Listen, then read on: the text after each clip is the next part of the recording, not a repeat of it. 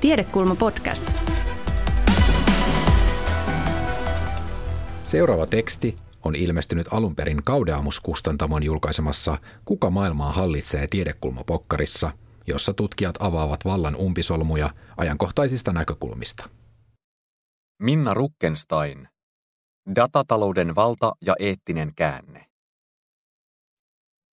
Digitaalisista aineistoista, datasta, on tullut globaalin taloudellisen arvonmuodostuksen uusi perusta. Datafikaatio kuvaa sitä, kuinka eri elämänalueet muuttuvat digitaalisiksi aineistoiksi ja talouden käyttövoimaksi.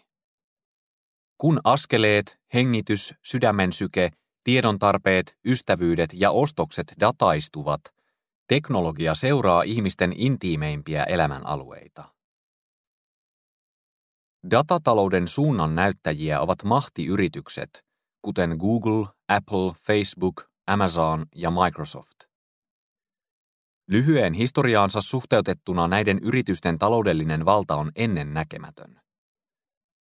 Googlen markkina-arvo lähentelee tuhatta miljardia euroa, ellei ole jo ylittänyt sen. Digitaalisiin aineistoihin liittyvä liiketoiminta ei rajoitu jollekin tietylle toimialalle, vaan se laajenee toimialarajoja kunnioittamatta. Digitaalisille aineistoille perustuvat käytännöt muuttavat rahoitusmarkkinoita, vankeinhoitoa, markkinointia, terveydenhoitoa, koulutusta, kansanterveyttä ja kriisien hallintaa. Samoja kehityskulkuja kuvataan eri näkökulmista uhkaaviksi tai innostaviksi. Datatalouden yritykset ovat kuin mitkä tahansa suuryritykset, jotka yrittävät maksimoida voittojaan. Digitaalisten aineistojen käyttö tuottaa kuitenkin uudenlaista valtaa, jota ei tunnisteta tai osata luotettavasti arvioida.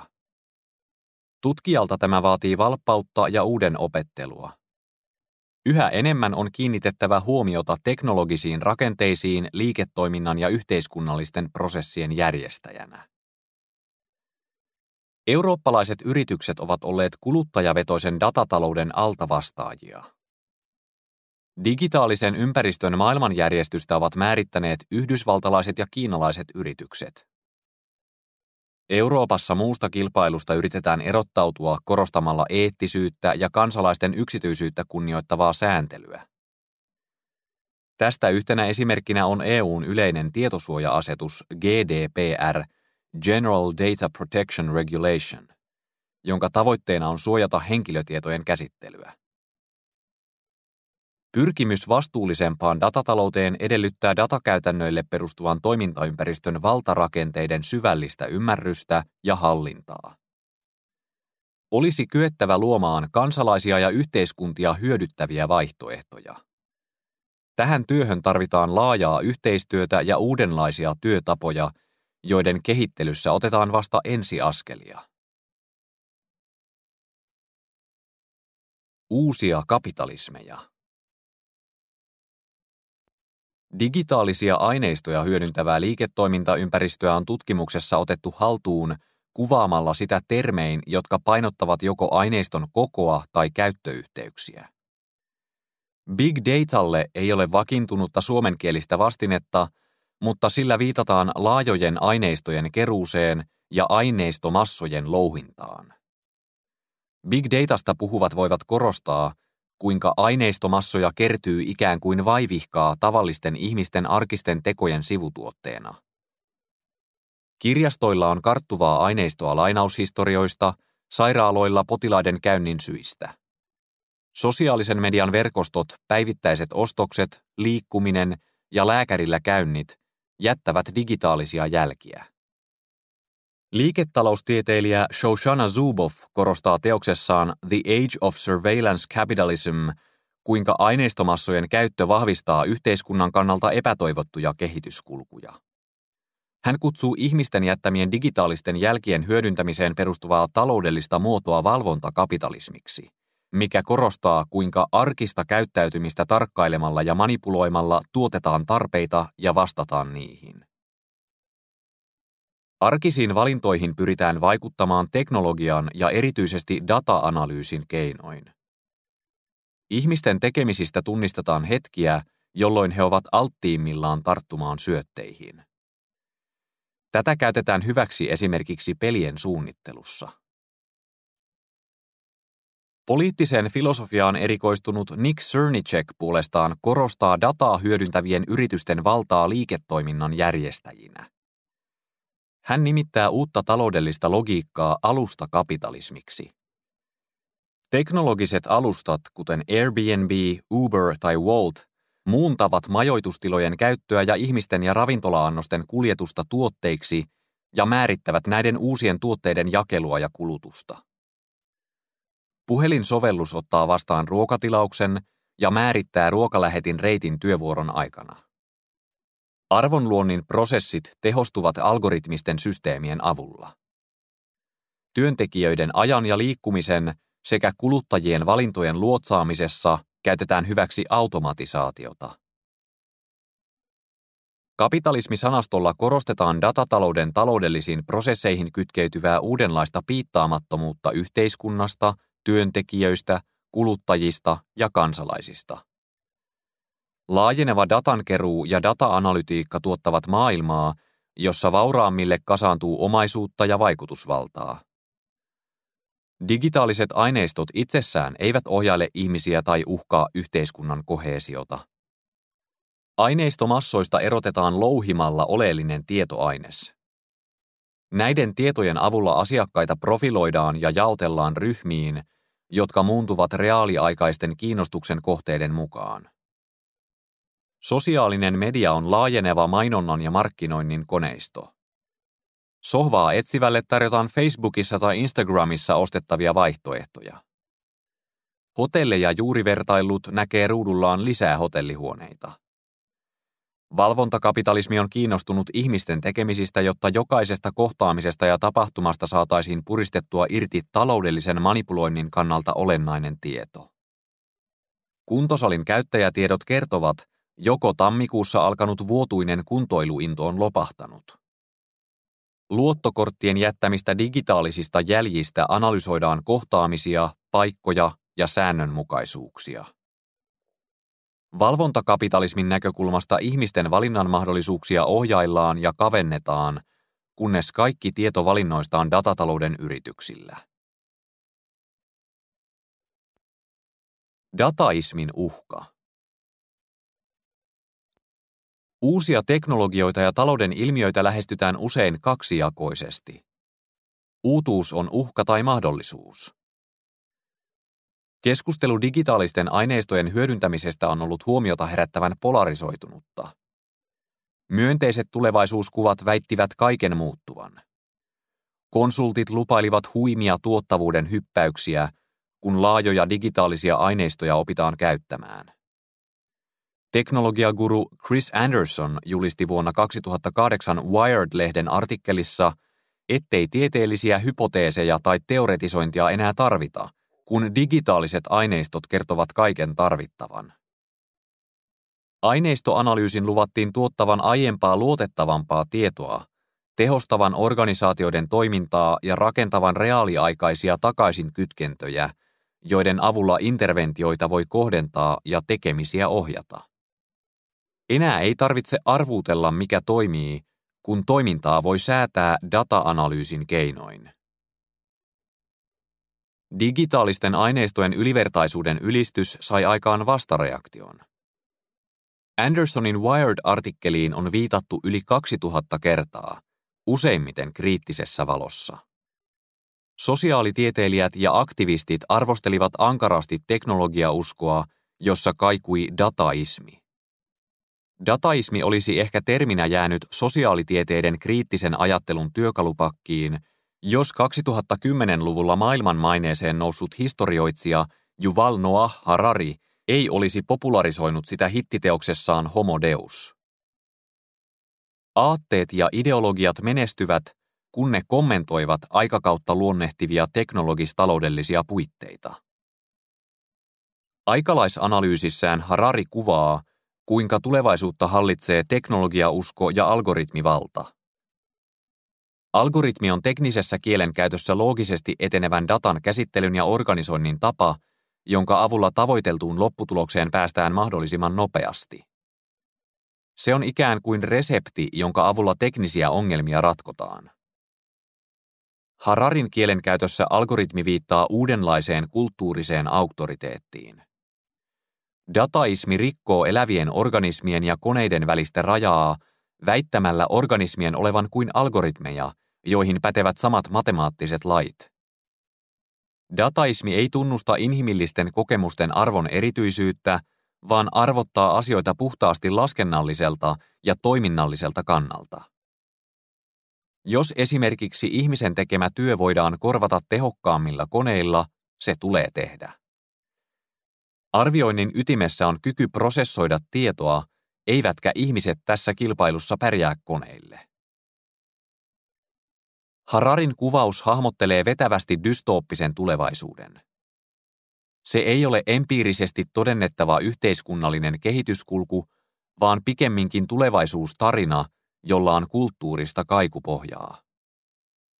Koneiden mahti kaikuu yhtä lailla dataintoilijoiden ja datakriitikoiden teksteissä. Dataistit luovat kuvaa itseohjautuvista koneista, vaikka algoritmien toimintaa ennakoi, pohjustaa ja varmistelee ihminen. Tutkimuksen näkökulmasta dataismin vastustus voi olla lähtökohdiltaan yhtä ongelmallista kuin sen edistäminenkin. Vastustus vahvistaa uskoa siihen, että dataismi on vakavasti otettava tulevaisuuden kehityskulku. Tulevaisuus ei ole näin yksiulotteinen. Erilaisia tulevaisuuksia tehdään eri paikoissa ja eri lähtökohdista. Suomessa edistettävä datatalous poikkeaa merkittävästi siitä, miten Kiinassa tai Yhdysvalloissa hahmotetaan talouden prosesseja. Datatalouden yritykset eivät olekaan keskenään samanlaisia. Ne toimivat paikallisia sääntöjä noudattaen ja mukauttaen toimintaansa yhteiskunnalliseen arvopohjaan. Kun digitaaliset teknologiat asettuvat ihmisten, organisaatioiden ja taloudellisten prosessien risteyskohtiin, ne haastavat kysymään, millaisia yhteyksiä ne ylläpitävät, miten niitä arvotetaan ja mitä niistä seuraa. Yrityksen toiminta voi olla yhteiskunnallisesti enemmän tai vähemmän toivottavaa. Eriarvoistavat luokittelut. Datatalouden tuottamiin epäkohtiin ja eriarvoisuuksiin kiinnitetään tutkimuksessa yhä enemmän huomiota. Se ei ole sattumaa. Hallitsevien yritysten valta muokata digitaalista ympäristöä on yhä näkyvämpi yhteiskunnallinen voima. Google, Amazon ja Facebook hyödyntävät dataa, jotta ne oppisivat järjestämään ja hallinnoimaan tietoa ja sen käyttöä. Näille yrityksille kasaantuu valtaa määrittää yhteiskunnallisen ja taloudellisen toiminnan edellytyksiä. Ne ovat vaivihkaa rakentaneet uudenlaista yhteiskunnallista infrastruktuuria, jota ilman emme osaisi enää olla. Kriittiset näkökulmat voivat tuntua turhanpäiväisiltä, kun datajättien teknologioista on apua päivittäisiin tekemisiin. Datatalouden yritykset ohjaavat, miten haemme internetistä tietoa tai olemme yhteydessä ystäviin, tallennamme kuvia ja tekstejä pilveen, tilaamme kirjoja tai levyjä, markkinoimme tulevaa tapahtumaamme. Algoritmiset systeemit pyrkivät osaksi elämää suositusjärjestelminä ja mediaympäristön navigaattoreina. Kymmenen vuotta sitten datatalouden yritykset toimivat suhteellisen vapaasti, ilman näkyvää vastavoimaa. Vähitellen yrityksiin on alettu suhtautua nuivemmin. Yritysten yksityisyyden loukkauksiin, verojärjestelyihin ja työn organisoinnin tapoihin kiinnitetään yhä tarkempaa huomiota tutkimuksessa ja mediassa. Tietovarantojen kerryttämistä ja niiden avulla rakennettuja alustoja ja palveluita kuvataan jatkuvana pyrkimyksenä muovata, ohjailla ja hallita yhteiskuntaa. Suurten aineistojen analyysi lisää tehokkuuteen ja suoritusten mittaamiseen keskittyvää toimintakulttuuria. Huomio kiinnittyy mitattavaksi taipuviin asioihin ja ilmiöihin. Pahimmillaan näkökulma ihmiseen ja yhteiskuntaan kapenee. Aineistoanalyysi toimii kaikkialle yhteiskuntaan levittäytyvänä kontrollikoneistona, joka kertoo, kenestä on hyötyä tai keneen kannattaa luottaa. Googlen toiminnassa on nähty piirteitä yhä syvemmälle ihmisten arkeen levittäytyvästä kirjanpitojärjestelmästä, jota suuri osa ihmisistä on tietämättään mukana kannattelemassa. Digitaalisten aineistojen avulla voi rakentaa koneistoja, jotka vaikuttavat syvällisesti ihmisten elämään. Koneperusteisen luokittelun ja pisteytyksen avulla ihmisistä voi erotella arvokkaat ja arvottomat, terveet ja sairaalloiset. Aineistoja yhdistelemällä riskiperusteisen luokittelun voi uudessa laajuudessa ulottaa kriminaalihuoltoon, luotonantoon, vakuuttamiseen tai oppilasvalintoihin. Virginia Eubanks näyttää teoksessaan Automating Inequality, kuinka kodittomat Los Angelesissa joutuvat arvuuttelemaan, miten heidän terveystietojaan tai tietoja heidän elämäntilanteestaan on käsitelty, kun he eivät saa asuntoa vuosienkaan odottelun jälkeen. Paradoksaalisesti ihminen voi asunnottomanakin saada liian matalan haavoittuvuusluokituksen. Pitäisi olla myös pahoinpidelty ja mielenterveysongelmainen. Suomessa yhdenvertaisuusvaltuutettu vei yhdenvertaisuus- ja tasa-arvolautakuntaan tapauksen, jossa luotonhakija sai kielteisen luottopäätöksen ostaessaan rakennustarvikkeita verkkokaupasta. Päätös perustui Svea-ekonomiin käyttämään luottoluokitukseen, joka ei ottanut huomioon lainanhakijan varallisuutta tai maksuvalmiutta. Sen sijaan yritys antoi tilastollisen mallin perusteella pisteitä luotonhakijan asuinpaikan, sukupuolen äidinkielen ja iän mukaan. Mallin mukaan luotonhakija olisi saanut lainan, jos hän olisi ollut nainen tai puhunut äidinkielenään ruotsia. Haja-asutusalueella asuvalle suomenkieliselle miehelle lainaa ei kuitenkaan myönnetty. Lautakunta asetti yritykselle 100 000 euron uhkasakon, jotta se korjaisi syrjivän pisteytysjärjestelmän. Yhteiskunnallisen kestävyyden näkökulmasta yritysten toimintaa tulisi ohjata vastuullisempaan suuntaan. Syrjivään automaattiseen päätöksentekoon puuttuminen on nimenomaan tällaista ohjausta. Kestävämmän yhteiskunnan rakentamisesta on kysymys myös Euroopan unionin hankkeissa, joissa hahmotellaan reilumpaa ja eettisempää digitaalista taloutta. Unionin tietosuoja-asetus antaa välineitä yksilön oikeuksien suojaamiseen. Kuluttajilla ja kansalaisilla on oikeus tietää, miten ja mihin tarkoitukseen heidän tietojaan käytetään.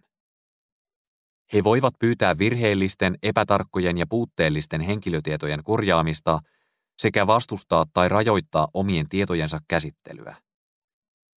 Omat tiedot voi myös halutessaan pyytää poistettavaksi tai siirtää ne toiselle organisaatiolle.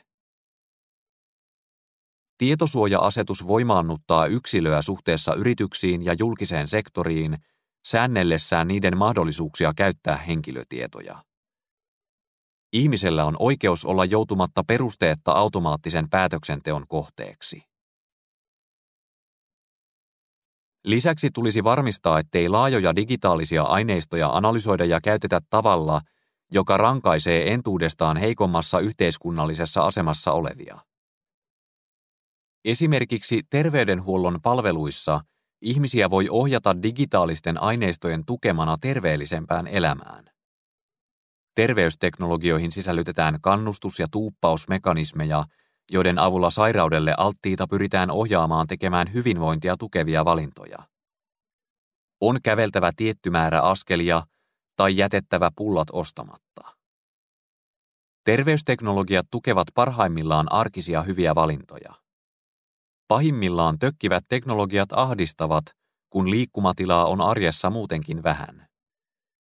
Jos terveysongelmien taustalla on toimeentuloon liittyvä ahdistus, lähisuhdeväkivalta tai päihderiippuvuus, terveysteknologiat voidaan kokea rankaiseviksi pikemminkin kuin kannustaviksi. Data-analyysiä hyödyntävien teknologioiden samanaikaisesti intiimi ja yhteiskunnallinen luonne korostaa sitä, että monialaiselle yhteistyölle on tarvetta. Teknologian kehittäjät tulisi saada yhteiskuntatieteilijöiden rinnalle työskentelemään hankkeissa, joissa pohditaan, miten aineistoanalyysi tukisi parhaalla mahdollisella tavalla kansalaisia ja yhteiskuntaa. Tärkeää on tunnistaa teknologioiden sosiotekninen luonne. Yksityisyyteen ja yksilöiden seurantaan liittyvät eettiset ongelmat tunnistetaan Euroopassa hyvin. Pohdittavana on kuitenkin myös monia muita eettisiä kysymyksiä, jotka liittyvät teknologioiden edistämään yksilökeskeisyyteen ja taloudellisen arvonluonnin ensisijaisuuteen. Tulevaisuudessa digitaalisten aineistojen käyttöä tulisi oppia suhteuttamaan kollektiivisiin prosesseihin ja yhteiskunnan arvoperustaan. Kun esimerkiksi julkisessa terveydenhuollossa analysoidaan terveysaineistoja suurten datayritysten kanssa yhteistyössä tai heidän rakentamillaan alustoilla, on opittava arvioimaan toiminnan seurauksia useista eri näkökulmista ja pidemmällä aikavälillä. Yhteistyö voi edellyttää kompromisseja tai tasapainottelua, joka vaatii asiantuntevaa harkintaa. Datan sosiaalinen elämä. Sosiaalitieteilijät ja humanistit ovat alkaneet sisällyttää data-analyysiä tutkimuksiinsa. Lisäksi he tutkivat datakäytäntöjä ja niiden synnyttämiä uudenlaisia yhteiskunnallisia kenttiä, toiminnan alueita ja kyvykkyyksiä. Kiinnostavaa ei ole digitaalinen aineisto sinänsä, vaan kaikki se, mitä aineistojen ympärillä tapahtuu. Uudeksi tutkimusalueeksi on hahmoteltu datan sosiaalista elämää. Viime kädessä on kysymys siitä, millaisiin tarkoituksiin digitaalisia aineistoja, niiden luokituksia ja analyysimenetelmiä taivutellaan. On tärkeää ymmärtää syvällisemmin digitaalisten aineistojen luonnetta, vaikutuksia ja vaikuttavuutta. Dataismin voima vaimenee, kun on tekemisissä digitaalisten aineistojen kanssa ja koneiden vallan vajavaisuus tulee väistämättä esiin. Ihmismielen tulkinnallisia kykyjä kaivataan edelleen. Osa tutkijoista tekee näkyväksi työtä, jota teknologia vaatii tuekseen. Ihmiset mallintavat aineiston keruuta ja analyysiä. He puhdistavat aineistoa ja tekevät sen perusteella hypoteeseja. Koneiden taustalla tukityötä tekevät näkymättömät ihmiset muistuttavat datatalouden inhimillisestä perustasta. Moderaattorit siivoavat sosiaalista mediaa törkyviesteistä ja kuvista. Tekoälyn kouluttamisessa avustavat klikkityöntekijät opettavat koneelle, onko Apple yritys vai omena. Datatalouden näkymättömän työn näkyväksi tekemistä on kuvattu datafeminismiksi. Datafeminismi keskittyy datan käyttöön liittyvien valtarakenteiden purkamiseen ja uudelleen ajatteluun. Yhteiskunnallisten eriarvoisuuksien lievittämisen tai epäkohtien korjaamisen ongelmana voi olla se, että johonkin tiettyyn ilmiöön liittyvää aineistoa on liian vähän. Silloin on kerättävä aineisto, jolla voi osoittaa ilmiön olemassaolon. Journalistit ja aktivistit keräävät digitaalisia aineistoja esimerkiksi ihmisoikeusloukkauksista, yritysten verojärjestelyistä ja terveyseroista. Meksikolainen Maria Salguero puolestaan on koonnut kartan naisten ja tyttöjen tapoista, jotta maassa ymmärrettäisiin vakavan naisiin kohdistuvan väkivallan laajuus.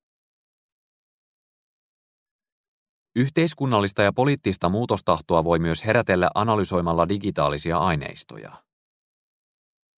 Lääketieteen antropologi Reina Rapp kuvaa, kuinka laajoja aineistoja on käytetty amerikkalaislapsille annettujen ADHD- ja autismidiagnoosien uudelleen tulkinnassa.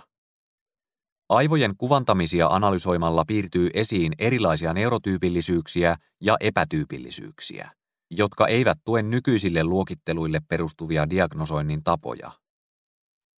Tästä näkökulmasta data-analytiikkaa voi käyttää diagnostisten luokittelujen purkamiseen ja kriittiseen arviointiin. Lasten oireita voi lähestyä uusista näkökulmista, kun heidän ongelmiaan ei diagnosoida yksin omaan vakiintunein luokittelukriteerein. Parhaimmillaan data-analyysi voi avata lapsille uudenlaisia ja tarkoituksenmukaisempia hoitopolkuja.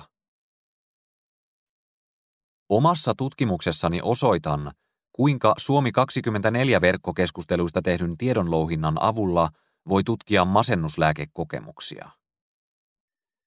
Apuna tässä työssä oli ohjelmistoyritys Futurisen kanssa yhteistyössä rakennettu lääketutka-sivusto, jonka avulla voi poimia verkon miljoonista kommenteista lääkkeitä tai lääkkeiden kaltaisia sanoja. Lääketutkan taustalla on koneoppimista ja ihmisohjausta, joiden avulla verkkokeskusteluista löytyivät sekä sanat että niiden tuhannet eri muodot. Työn tuloksia voi tarkastella tutkimalla lääketutkan löytämiä lääkkeitä, annoksia ja oireita. Puhutuin oire keskusteluissa on kipu. Mirtatsapin lääkkeeseen liittyvät keskustelut kertovat, että lääke voi auttaa masentuneen yli pahemman alhon, mutta myös pitkittää toivotonta oloa.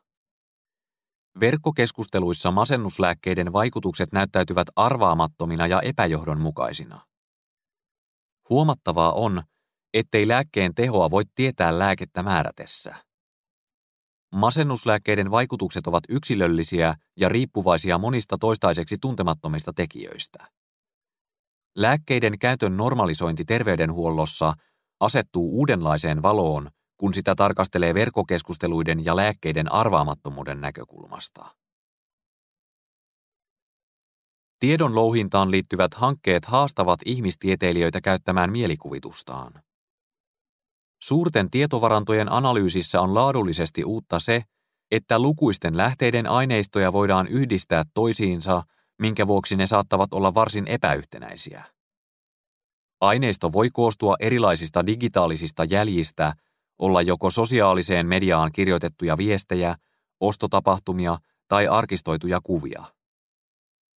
Aineistot monipuolistavat käsitystä tiedon ja tutkimuksen luonteesta ja tuottavat uudenlaisia tiedon ja politiikan yhteen kietoutumia. Aineistoanalyysi ei tuota pelkkää informaatiota ongelmanratkaisutilanteisiin. Tieto syntyy ja tulee merkitykselliseksi käytännöissä, joiden avulla tiedollisia aukkoja täytetään ja ongelmia ratkotaan. Suurten aineistojen analyysityö tekee erityisen näkyväksi tiedon syntyprosessia, koska se vaatii usein asteittaista työskentelyä. Tietoa louhitaan yhteistyössä eri alojen osaajien kanssa ja aineistoille esitetään uusia kysymyksiä. Kyse on jatkumosta, jossa kuljetaan pikkuhiljaa kohti mielenkiintoisia vastauksia tai aineiston esittämisen tapoja. Antropologit ovat verranneet tätä etnografisen tiedon tuottamiseen, jossa lähtökohtana on tiedon tuotannon avoimuus. Vasta kun aineisto on kerätty ja saatu kesytettyä, tiedetään millaisiin kysymyksiin se voi tuottaa vastauksia. Tulevaisuuden vaihtoehdot Kehityksen alkuvaiheessa myös internet herätti keskusteluja uhkista ja mahdollisuuksista. Vähitellen verkon ominaislaatua on opittu ymmärtämään paremmin. Uhat ja mahdollisuudet mukailevat vallitsevaa taloudellista maailmanjärjestystä. Verkkoa hyödynnetään monopolia lähentelevien palveluiden rakentamisessa, poliittisessa organisoitumisessa ja vakiintuneiden yrityslogiikkojen haastamisessa. Verkon yhteydet tukevat ja vahvistavat talouden rakenteita, mutta myös kannattelevat uusia tapoja kerätä ja jakaa tietoa. Datatalous on ollut vahvojen yritystoimijoiden voittokulkua. Yritykset ovat rakentaneet palveluja, joista on tullut yhä kiinteämpi osa arjen tekemisiä. Teknologiat ylläpitävät ihmisten välisiä suhteita. Ne tukevat organisoitumisen ja hallinnan rakenteita ja poliittisia pyrkimyksiä. Tämä kaikkialle kytkeytyneisyys tekee digitaalisten ympäristöjen hahmottamisesta ja hallinnasta erityisen vaativaa. Eurooppalainen pyrkimys eettisyyteen on irtiotto datatalouden ylilyönneistä. Eettisen datatalouden rakentaminen edellyttää teknologioiden yhteiskunnallisten vaikutusten ennakointia ja arviointia. Jotta todellinen eettinen käänne tapahtuisi, tarvitaan laajaa yhteisymmärrystä siitä, miten digitaalista ympäristöä tulisi hallita. Sosiaaliset, taloudelliset, teknologiset ja oikeudelliset näkökulmat ja käytännöt on sovitettava huolellisesti yhteen. On pohdittava, mihin tarkoituksiin data-analyysiä tarvitaan ja kenen toimesta, missä kulkevat hyväksyttävän ja vältettävän rajat ja kuka niihin voi vaikuttaa ja millä aikavälillä. Pitäisi nähdä myös teknologian ja ympäristön syvälliset kytkökset. Tähän työhön tarvittaisiin uudenlaista näkemyksellisyyttä. Digitaalisen ympäristön ohjaus vaatii seurauksista välittämistä. Riippuu data-analytiikan tekijöistä ja hyödyntäjistä, onko algoritmivalta eriarvoistavaa vai uutta luovaa ja kansalaisia kunnioittavaa. Eettisten ohjeiden rinnalle tarvitaan eettisiä käytäntöjä. Pelkät ylevät arvot tai toimintaperiaatteet eivät takaa haluttujen yhteiskunnallisten seurausten toteutumista. Eettisiä periaatteita on koeteltava käytännössä, jotta data-analytiikan yhteiskunnalliset mahdollisuudet konkretisoituvat. Datajättien toiminnassa, niiden ohessa ja katvealueilla on hahmotettavissa vaihtoehtoisia toimintatapoja. Niitä kannattaa aktiivisesti etsiä ja vahvistaa ennen kuin lukitsemme tulevaisuuskuvamme.